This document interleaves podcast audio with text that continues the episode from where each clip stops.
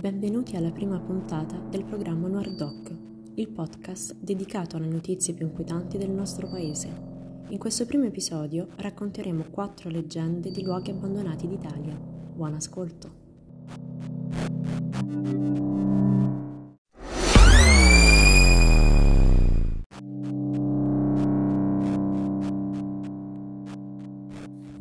Siete amanti del genere horror?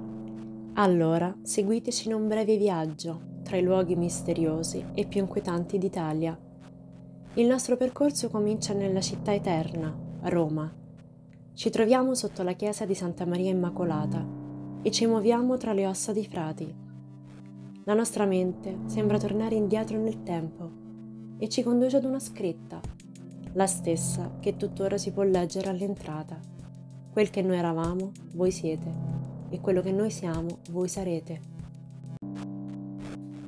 Proseguiamo il nostro viaggio. Siamo a Genova e fa molto freddo. Siamo stanchi e decidiamo di fermarci per la notte. Finalmente troviamo una casa, la Casa delle Anime. È un piccolissimo albergo gestito da briganti e da assassini.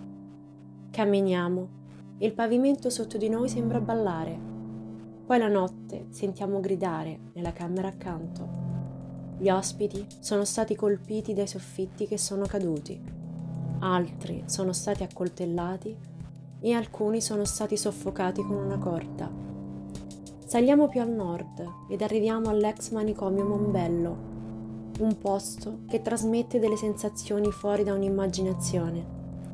Intorno a noi un'atmosfera spaventosa, un posto abbandonato, lugubre, immerso nel silenzio più terrificante. Ci muoviamo ancora e siamo a Lecco, a Villa dei Vecchi. La chiamavano la Casa Rossa. Qui vi abitava un conte. Dopo la sua morte, la villa fu abitata da un esponente d'occultismo e satanismo. Si narra che l'uomo fosse dedito a riti orgiastici, nel segno del colore rosso.